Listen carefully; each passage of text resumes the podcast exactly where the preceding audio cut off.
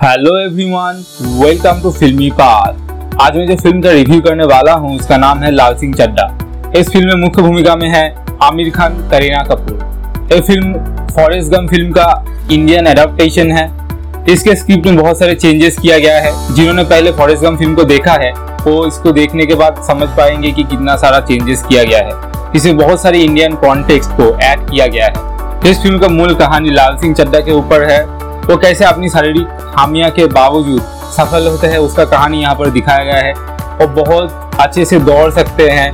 करीना कपूर के साथ उनका जो रिलेशन है, उसकी माँ के साथ उनका जो बॉन्डिंग है, यही सब चीज़ हमें देखने को मिलता है। अगर आपको और भी डिटेल्स में चाहिए तो आप सिनेमा घर में जाके इस फ़िल्म को देख सकते हैं। इस फ़िल्म का सबसे बड़ा पॉजिटिव साइड है इसका बैकग्राउंड म्यूज़िक इसमें जो बैकग्राउंड म्यूज़िक और गाना हमें सुनने को मिलता है, वो फ़िल्म देखने के टाइम अलग ही फील कराता है। इस फ़िल्म का सिनेमाटोग्राफी भी बहुत अच्छा है। इसमें जो शॉट हमें देखने को मिलता है, वो अच्छी तरीके से लिया गया है। इसमें जो ग्राफिक्स का यूज़ किया गया है, वो भी अच्छा है।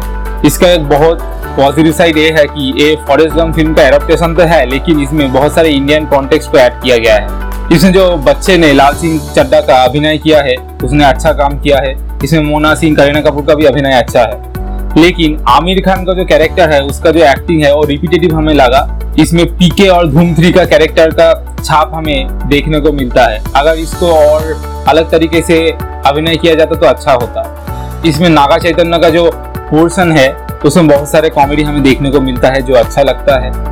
इसमें शाहरुख खान का एक स्पेशल अपियरेंस है। उसमें जो विषय दिखाया गया है, वो देखने में अच्छा लगता है।